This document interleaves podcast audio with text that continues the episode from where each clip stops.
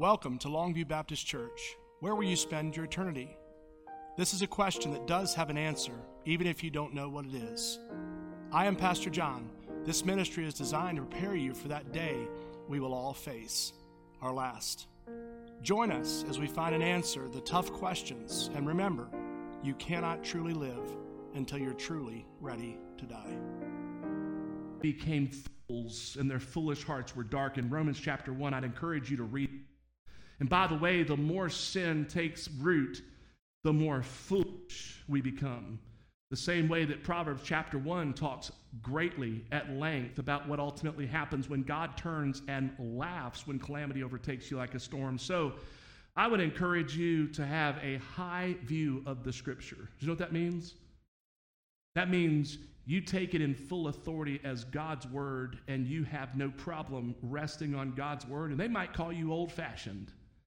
They might call you a this and they may call you that. That's fine.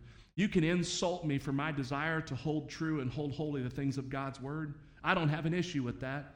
But God forbid, should I be found having gone soft in my stance for Scripture, contextualizing and explaining away what God's word clearly states to us. And, and I will assure you that every one of us will stand accountable for that one day. And I would even more assure you to be careful. There's one time in Scripture that the Bible says to commit suicide. You know when that is? Better to cast yourself into the ocean, right?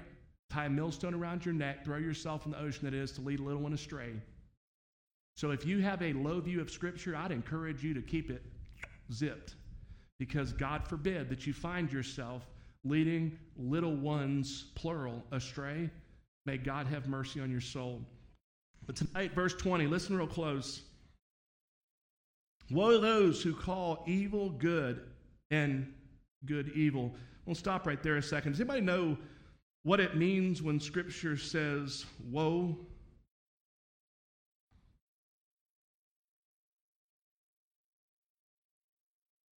This is this is not just this is bad.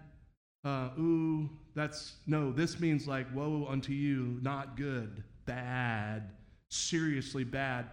But think, okay. Think about this. It's even in affirming lifestyle choices, affirming that, oh, I was, I was born, God made me a male, and I don't want to be that way anymore, so I want to make myself a female. We're seeing that right now. Friends, you can't change your DNA. I don't care what you think about it. You can't change your pelvis. Now, when you can do that, come back and I'll say, well, you look like one, but you still one. You're either going to be a man or a woman until the day that you breathe your dying breath. And if you don't like that, it's not my problem. That's your problem. And it's not a God problem because we're here to, to follow God's plan. But if you will notice, every single affront and attack on everything since I was a child is an attack on the creative order of God. Why would the enemy attack the entire structure and the creative order of God? When I was young, they robbed one of the things that I loved so much rainbow. No longer did I go to church and be able, as, as I got older, to see a rainbow. And not my first thought process was now, oh, I wonder what the context of this rainbow is now, right? Because you want to look at, used to look at a, a car and have a, oh, yeah, look, they're Christians. No, you can't do that anymore. Because what they've done is they've taken this symbol, which is what? A covenantal promise of God. They robbed, they hijacked the covenantal symbol of the affirming truth that God would never destroy the earth by fire again. And they robbed that for a purpose to take and make what was good represent something evil and say, no, this represents good, not evil. Well, then we think as we progress, okay, their foolish hearts become darkened. So then, not only do you have people saying, you know, I don't, I'm, I'm going to turn my natural love for my family and I'm going to go and have uh, these affections burn in a direction that God never intended. But you know, man, God, just hear people, oh, God created me this way. Really? You know what? I have an overwhelming desire to want to go rob a bank when I was young. And I should have just fed into that, right? My excuse would be, I can't help it. God made me this way. No, it's called feeding a desire that is contradictory to God's creative order. That's what it's called. It's called in its basic form something that starts with an S and ends with an N, and I'll give you three guesses what the middle letter is. Which one? It's an I. You win. We got the brightest bulb in the room right now, and I don't think anybody else would have gotten it, would you?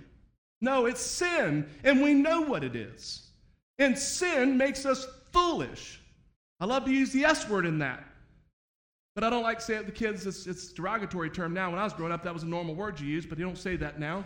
But it does. It makes you foolish. It makes you dim. Your foolish heart becomes darkened the more the proclivity of these things that we feed ourselves. And I talk about this perpetually. We can sin, uh, feed one of two natures. We have two natures in us as Christians. What is this? We have the flesh nature, the sin nature, that as a follower of Jesus Christ, we still have a sin nature. We've been born again and we have a spirit man now when you come to faith in Jesus Christ. So you have the spirit man in us. And as a brand new believer, you hear me always say, listen, be really careful. The enemy's going to attack you. He wants you to railroad you. He wants to sideline you. He wants to make you ineffective, impotent for anything spiritual. So, what you have to do is feed the spirit nature, the spirit man. That is the godly nature that is brand new in us.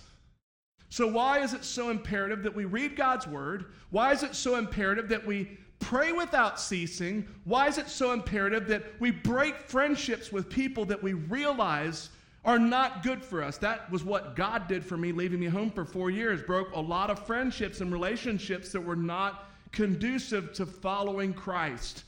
They were people that compelled me in the relationship structure alone to be compromisers, to go and do things and act and behave in ways that were not in line with the spirit man. And I realized what God had done is he had did the hard part with getting me isolated so that God could break these relationships and have me need, need him and him alone. Because we don't realize the magnitude of how important when scripture says do not be yoked with an unbeliever. It is damaging, it's deadly in friendships, in relationships, especially in marriage.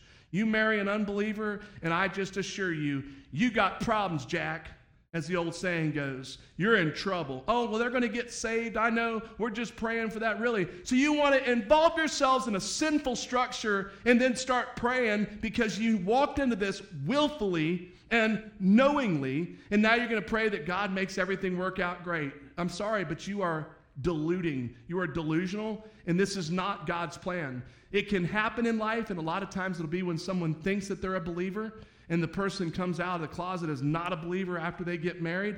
And you have to deal with that. I recognize that. But when you do that as a professed believer willingly, you are in direct defiance of God's word. And you better pray for a miracle because it will be a miracle if that person does come to Christ. Because you willfully and knowingly violated directly, word for word, what God's word said. See, we have a problem with that systemically in our culture. We have Christians that don't believe it's a big deal because you know what? That teacher on pre- uh, the preacher on TV said, "Hey man, it's the grace card. No matter what, I got saved and I can go live like I want to now because it's all under grace." You got another thing coming if you think that. I will assure you because Scripture says in, in Colossians three that I re- re- continually quote if you have been risen with Christ, seek those things which are above. Set your affections on things above, what not on the things of the earth, for we are dead and our life is hid with Christ in God. So tell me the understanding of how someone who is a regenerate follower of Jesus Christ can go and plunge themselves into a flood of dissipation and still call themselves a true, born again, regenerate sheep. Tell me. It's kind of difficult, isn't it? But we have a culture that says anything goes. Who are you? Who are you to tell me, we, hey, listen, don't talk about that stuff. Uh, that, that's, that's taking the scripture out of context, really. I wonder why the national suicide rate, the depression rate is unheard of. You know, we, you know that America, by a staggering degree, has more pills being fed into our people than anywhere on the planet? By a staggering number. You know that America eats more pain pills per person than anywhere on the planet combined. Huh, wonder why? You excuse God, you'll find out why. Oh, I don't know how these school shootings can happen. Where was God? What do you mean, where was God? Don't tell me where's God. Don't even ask the question. You sound foolish in asking it. He was kicked out a long time ago, the same way that in so many churches he has been excused also. Pastors don't encourage their people to read God's word. People do not, are not challenged to be holy because God is holy. They're not called to be conforming into the likeness of Christ. They're not involved in discipleship. They're merely going as a token a token gesture of, well, I went to church on Sunday. You go on Sunday morning, put your Holy Spirit life preserver for an hour, you hang it when you leave, and guess what? You go out the rest of the week and live like HE double hockey sticks. But it's no big deal because I prayed and I got saved one time 46 years ago. Again, I would assure you, I would look to Scripture. As a matter of fact, most notably in Matthew chapter 7, if you have that mindset and that thinking, because it is no, in no way conducive or in any way in line with what Scripture says about being a regenerate follower of Christ, a disciple. You know what else? You know that the way I'm even preaching right now, you might, oh man, Brother Jonathan's on fire. As a matter of fact, I'm as cool as ice compared to pastors 100 years ago. You think what I'm saying is offensive? They would have had you curled. Your toes would be curled right now, and every one of you would probably be running for the back door feeling completely hopeless if you heard how they preached 100 years ago. But this is the truth that it's not what we want to hear, but what we need to hear. You and I, from right this moment till the day that we die, should be saying, God, ouch. Every sermon convicts me, and what that is, is the element with which God conforms us into his likeness and the sanctification process which we're in. Being sanctified is a process of sanctification that does not culminate until one day when it has culminated, you will find out exactly what Mr. Chumley found out last night. His faith became sight. He went to the presence of the Lord to receive his reward, and that is a glorious event. In no way something to weep over or to be sad over for not only the person, but even the family. What a great homegoing 90, uh, 90, 99 years. Praise God. You know what that even signifies? What does Scripture talk about with long life? Praise God. And then, ladies, you godly women, the end of that Proverbs 31, you know, hey, they call her blessed. Great scripture. I'll never forget it with a funeral I attended about eight or nine years ago. Hearing those, those pro- it's just, it was so powerful, so awesome. And see, that's what it's supposed to be. It's where we have run the race to completion faithfully, and a homegoing is truly a celebration of a race well run. You imagine? Tell you what, what churns my insides when I'm called to go to a funeral or preach a funeral that I don't ever remember seeing any fruit in it all. And I've had time after time, somebody will get me this side and say, hey, I'm really struggling. What? I never saw, and I, you know what I tell them? I don't go, well, I'll tell you what, get a little hot in here, a little worried for them. You know what I say? I say, you know, I understand your concerns, but let me just tell you something. I'm so thankful that I'm not the judge. God's the judge, and God knows everything. So God knows what happened in their heart, and if they were a follower of Jesus Christ, they're in God's presence right now rejoicing. And see, I'm not a judge. I don't know. I don't know the hearts God does. And that's what I'll leave it at. Now, there's people that I've had to say that for, that if you were to ask me my personal opinion, I'd say, I don't, I, I don't even see how in any way, looking at the fruit from what Scripture says, I never, ever saw the fingerprints of Christ in their life, ever. But see, I'm not a judge. But I know one thing woe to those who call good evil good and good evil. Woe to them who substitute darkness for light. We saw that at the White House with that president. He did that. He celebrated darkness. We just had him do that one, the one now recently. Celebrated. Matter of fact, had to kick out some people who came to attend. I'm not even going to speak to what it was they were celebrating because I don't even want to say it in here. Had to kick some of them out because they couldn't keep their clothes on. But when you invite people who are celebrating wickedness and calling it light, I don't know what you expect in the first place. Amen? They will call good bad and bad good. They will call darkness light and light darkness. I haven't seen a gathering of pastors up there lately. I haven't seen a gathering of religious leaders celebrated at the White House in a while. I'm just calling the truth the truth, church. This doesn't have anything to do with my, my dislike for the policy issues. I'm just talking about when you have a desire for light, light will shine through. Amen? Amen? Okay, oh me. Uh, Bruce, talk to that fellow when he gets better. Would you do me a favor? Tell him I'll pay him to come out here for about a month. You know what amen is for a, for a preacher, right? That's sick him to a dog. Y'all are wanting to go home early tonight. I'm going to preach longer. Amen. Praise God. I'll get him going one way or another. Uh, but, church, it's important because they substitute bitter for sweet and sweet for bitter. We have an adversary that's continually stalking us. You might say, Brother Jonathan, you're really fired up tonight. Most people don't know I fell today big time, big time bad. I fell backwards. I actually thought I was going to die because my head hit the concrete so hard after my body had hit from a full fall. And I remember as Bruce prayed over me, and I said, I need to pray. I need you to pray because the enemy is hell bent and has been even in just the years that I've been at Longview Baptist Church, if you think about my thumb last year and you think about all the things that have happened to me, you remember this? The enemy has been hell bent on destroying me. But see, I know I am not of the world, I'm of the kingdom of light. And I know that he desires to destroy me and kill me. I know this. But you know what I know? Greater is he that is in me than he that is in the world.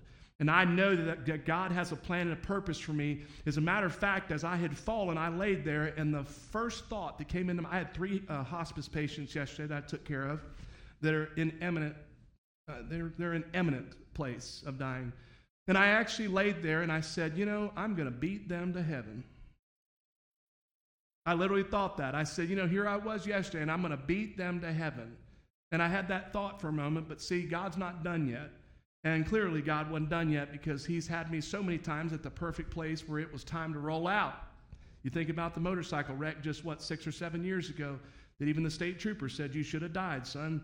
And that's the thing I know about God, and I shared with you, and that's why you want to be in the midst of God's supernatural protection. But that can't happen when we call good bad and bad good.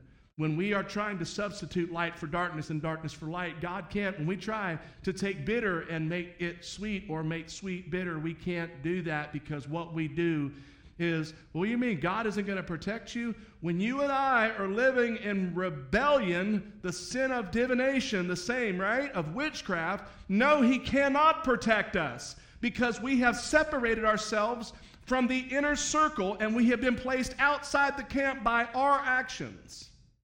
Therefore, it's very important, as Corinthians encourages us, that when we take part in the body of Christ in an unworthy manner in sin, many of you are weak, sick, and a number of you sleep, die. So if you want to be in the most dangerous place you can be as a follower of Jesus Christ, live with unrepentant sin. And I'd encourage you not to.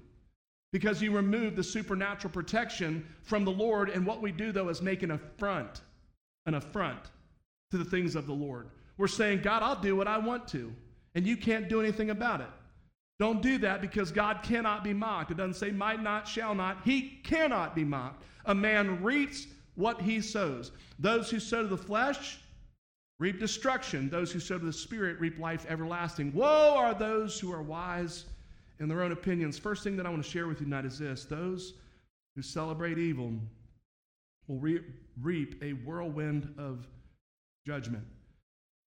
Now you might go, wait a minute, brother, this is talking about the world. No, it's not church, it's just believers. Just as, as a matter of fact, I think it's more dangerous for Christians. Actually, much more dangerous for Christians. Why? Because God is zealous and jealous of himself. God desires to be honored, glorified, exalted. And these attacks that we have systemically seen starting when I was a young child with the rainbow, then what's the next thing you've got going on? Okay, let's just fast forward to now. Now, it wasn't enough that we are abandoning natural relationships and leaving fatherless homes and broken homes. And a person, uh, a, a, a, much my senior person yesterday, uh, the way he boasted in the fact that he'd been married six times, I said, Well, evidently you got a problem, don't you? You got a real issue. You, you don't learn quick. You're a slow learner, aren't you? Boasting in the fact that he'd been married six times. I'll be honest with you, I've never said that. I'd be embarrassed to say it. By God's grace, I'll always feel that way, amen, because I could fall to it in a heartbeat. But the stability of never understanding that poor man has never even known what love is. Love's a commitment, it's not a feeling, church. A lot of these kids these days are getting married. Uh, what did they say? Uh, the average tenure of a marriage right now was what was this? I saw it yesterday. Five years, eight years, something? Eight years. Eight years. I said one day I've been married for 25 or 26 years a few years ago, and the person said, To how many women? Oh, it's 25. I just married to nine of them. No. I said, One. What are you talking about? But uh, now they're doing it. All right, so if you've been married 50 years now, you've been married 50 years. You've married 50 to six or eight. They're now trying to do, no, seriously. Isn't that sad? But our culture is trying to celebrate the evil of, hey, we don't care about love. We don't care about marriage structure. We don't care about anything. Let's do what we want to do. Every man does what's right in their own eyes. Interesting, isn't it? See, when we do that, as Christians, church, we'll reap a whirlwind of destruction. God can't bless it. So the question tonight is do you want to be in the center of God's will, His purpose, His plan for your life?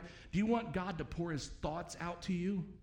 His innermost heartbeat, the heartbeat of God. Do you want Him to pour out His thoughts into your life?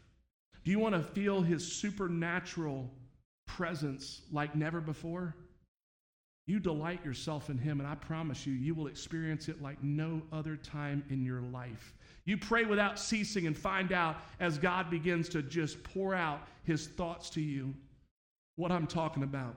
And you'll come back to me six, eight, nine, ten months to a year from now and go, Brother Jonathan, I even know what walking with Jesus was. And it's the most incredibly sweet fellowship, the most refreshing thing I've ever experienced. And now I don't want to exit His presence.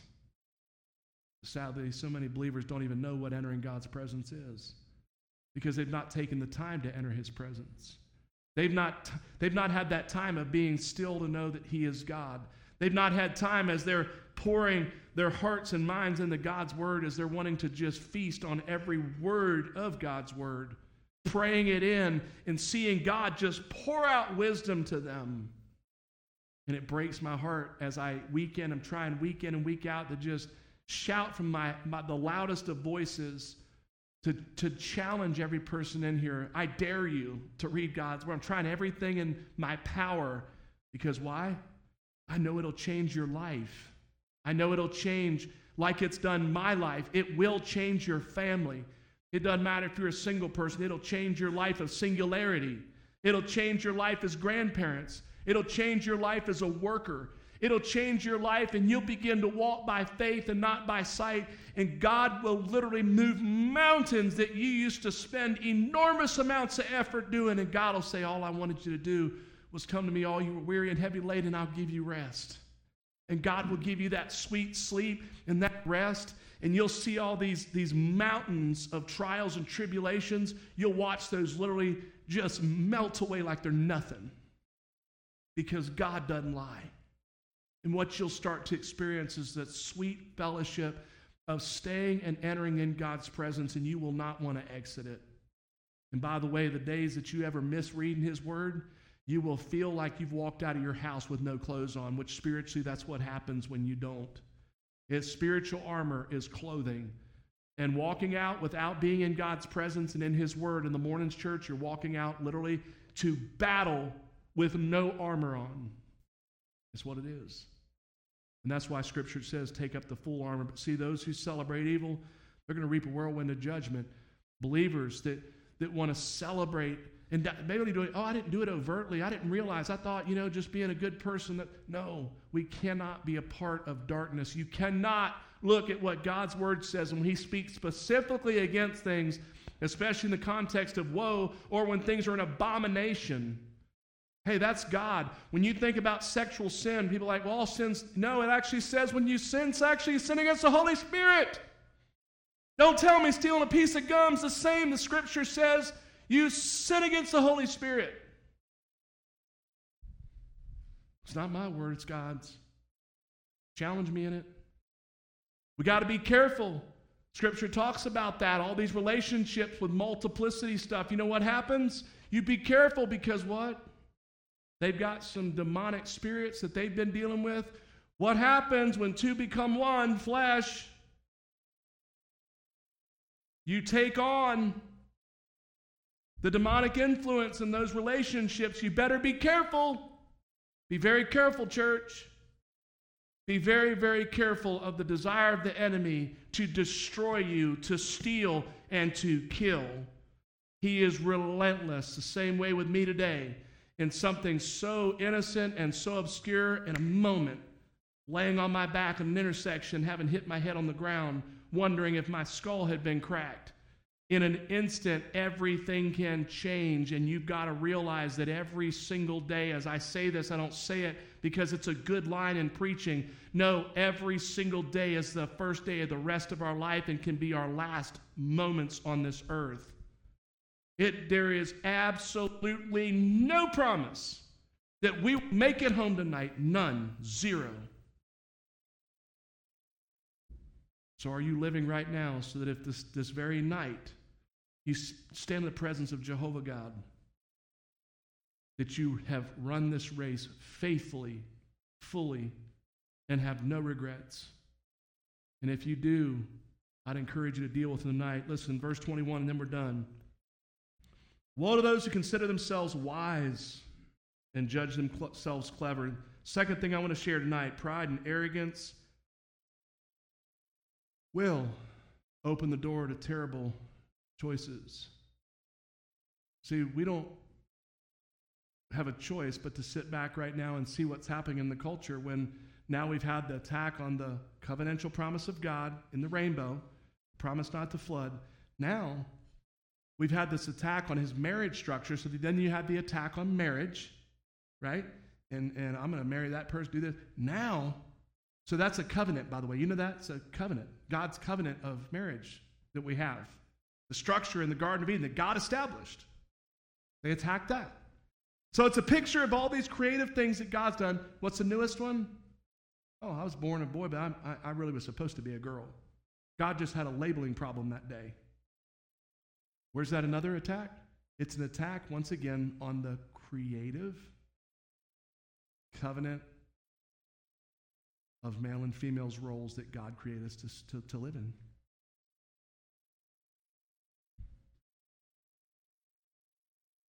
I don't care if you're a tomboy. I don't care if you're effeminate. God still created you as a man and a woman. It doesn't matter what you think and what I think about anything. Well, they're more effeminate. You know, they've always been a little bit, you know, stop it. Be quiet. Don't even buy into that. God created you a male and God created you a female. You know why He did? Because God doesn't make mistakes. And you know what you and I need to do? We need to embrace the roles that God's given us and don't for a moment even entertain the vile wickedness of believing that God made a mistake. God makes no mistakes. Do you realize a child with Down syndrome to me is one of the greatest blessings that a family can be entrusted with? And God hasn't yet entrusted us with one. I would love to have a child with Down syndrome. They're the most loving, the most compassionate, and the sweetest people you'll ever know in your lifetime. I always say to people, Do you want to know what true love is? Go spend a few days with someone with Down syndrome, and I will assure you they will love you like no one else has ever loved you in their, your life. They're a gift that our world thinks should be aborted when they do those amniocentesis. How dare they? It's disgraceful a, a family recently that I had met in the last couple years had, and I said, you know, you guys have been given a gift.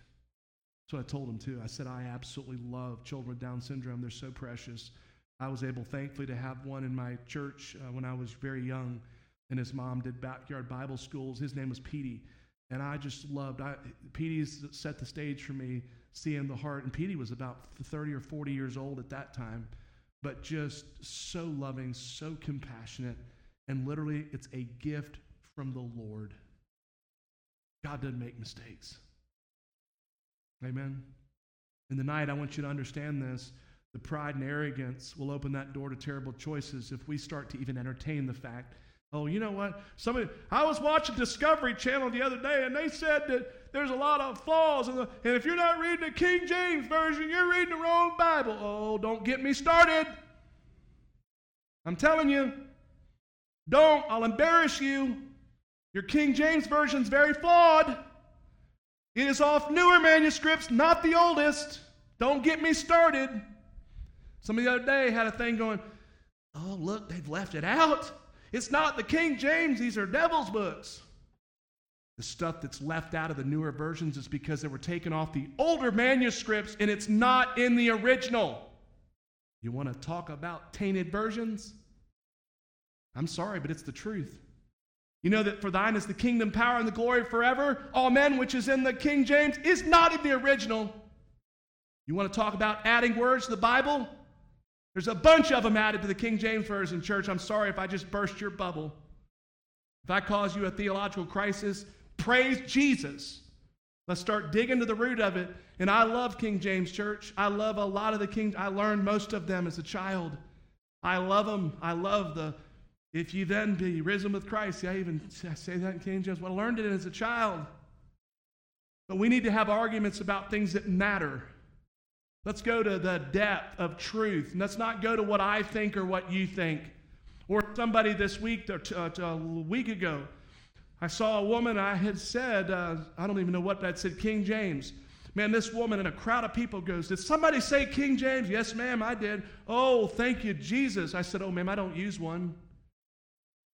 It was like she stepped back from a witch. She said, What do you mean? I said, Ma'am, I want something as close to the original that I can understand as possible. So I used the Holman Christian. I said, I really like the ESV, uh, really like the New American, and I liked, really liked the 1984 NIV, which was taken straight from the Dead Sea Scrolls after they'd found them. Oh, oh, she said, You just can't do that. I mean, this woman's pleading. And I said, Ma'am, I have a question for you. And I'm not going to argue this, but I just have a question. I have a lot of young people in our church, and I said for 16 years, I've met a lot of people that had not really had lots of schooling background, but were easily able to read a Holman Christian and able to read an ESV and New American Standard. Would you rather them read something that they can understand and read? Or would you rather them read a king? She said, I'd rather them read something that doesn't have poison in it. Word for word. And I said, Ma'am, I have nothing else to talk to you about. Have a God blessed good day.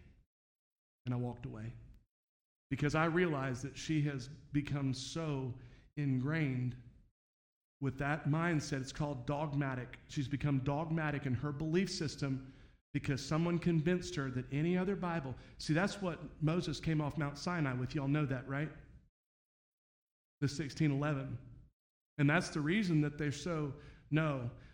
Do we want to be true to Scripture? I'll tell you what, why don't you spend the time, if you are one of those, and get your little self down there to school and learn the Greek and the Hebrew and the Aramaic? If you want to be true to the old school, do it. Amen. Oh, me. If you want to be true to something that is authentic, let's not stop at saying this translation from a pagan king is let's let's get serious and let's go back to the beginning.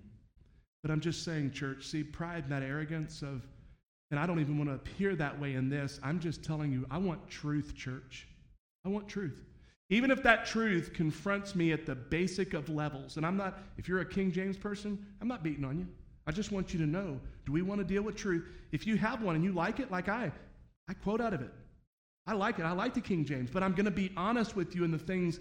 If I'm reading the Lord's Prayer from the King James Version, I'm not going to read that last part because it's not in the Scripture, it's not in the original. So, why would I read that when the Scripture clearly says, Those who add, so shall be the plagues added and the blessings taken away? As a matter of fact, Scripture's implicit about that, isn't it? So, we want to be true to Scripture.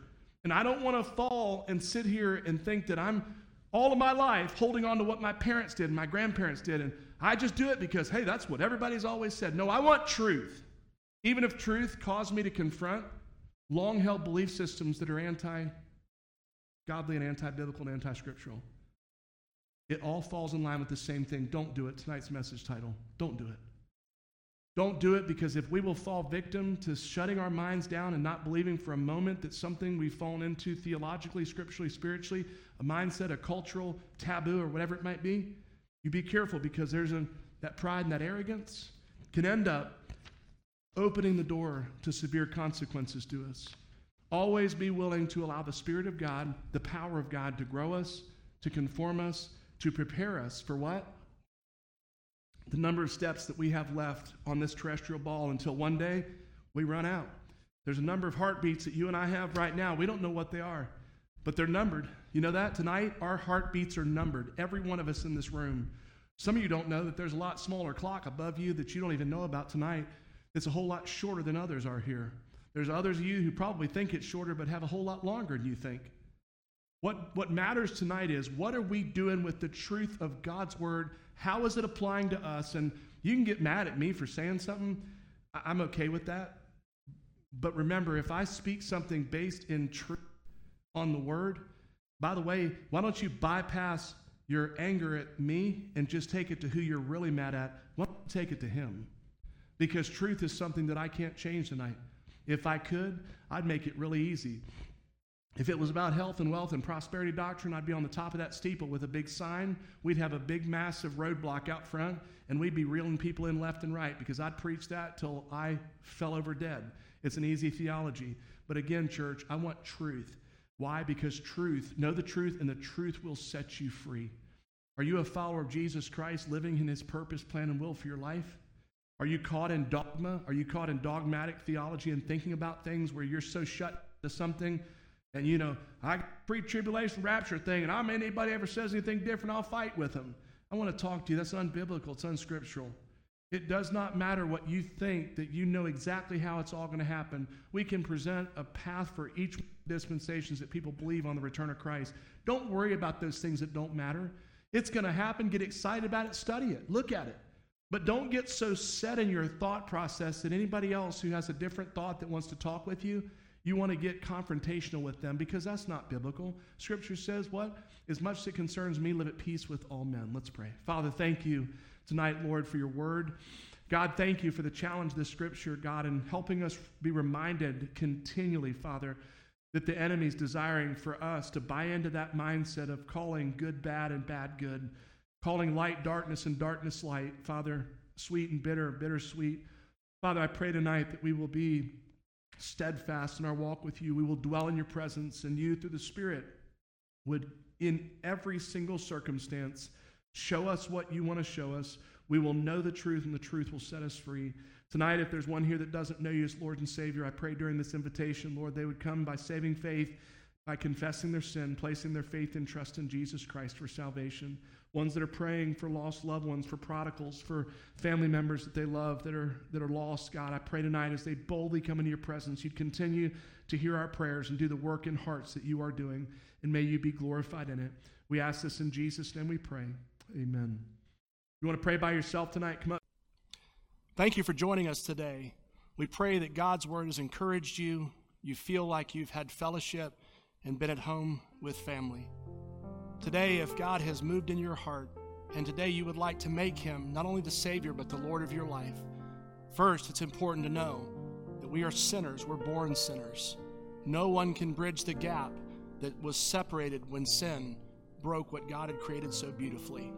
If today you know you're a sinner in need of a Savior, and you know that Jesus Christ was born, lived a sinless life, and died on the cross to pay for your sin Today, if you want to, you can trust Him as your Lord and Savior. It requires you to pray and in faith ask Him to save you, to forgive you of your sins, to cleanse you, and you want to live for Him.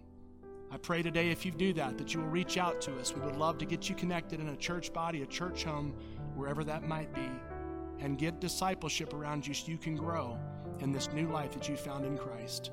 Read God's Word he will never leave you, He will never forsake you. God bless you.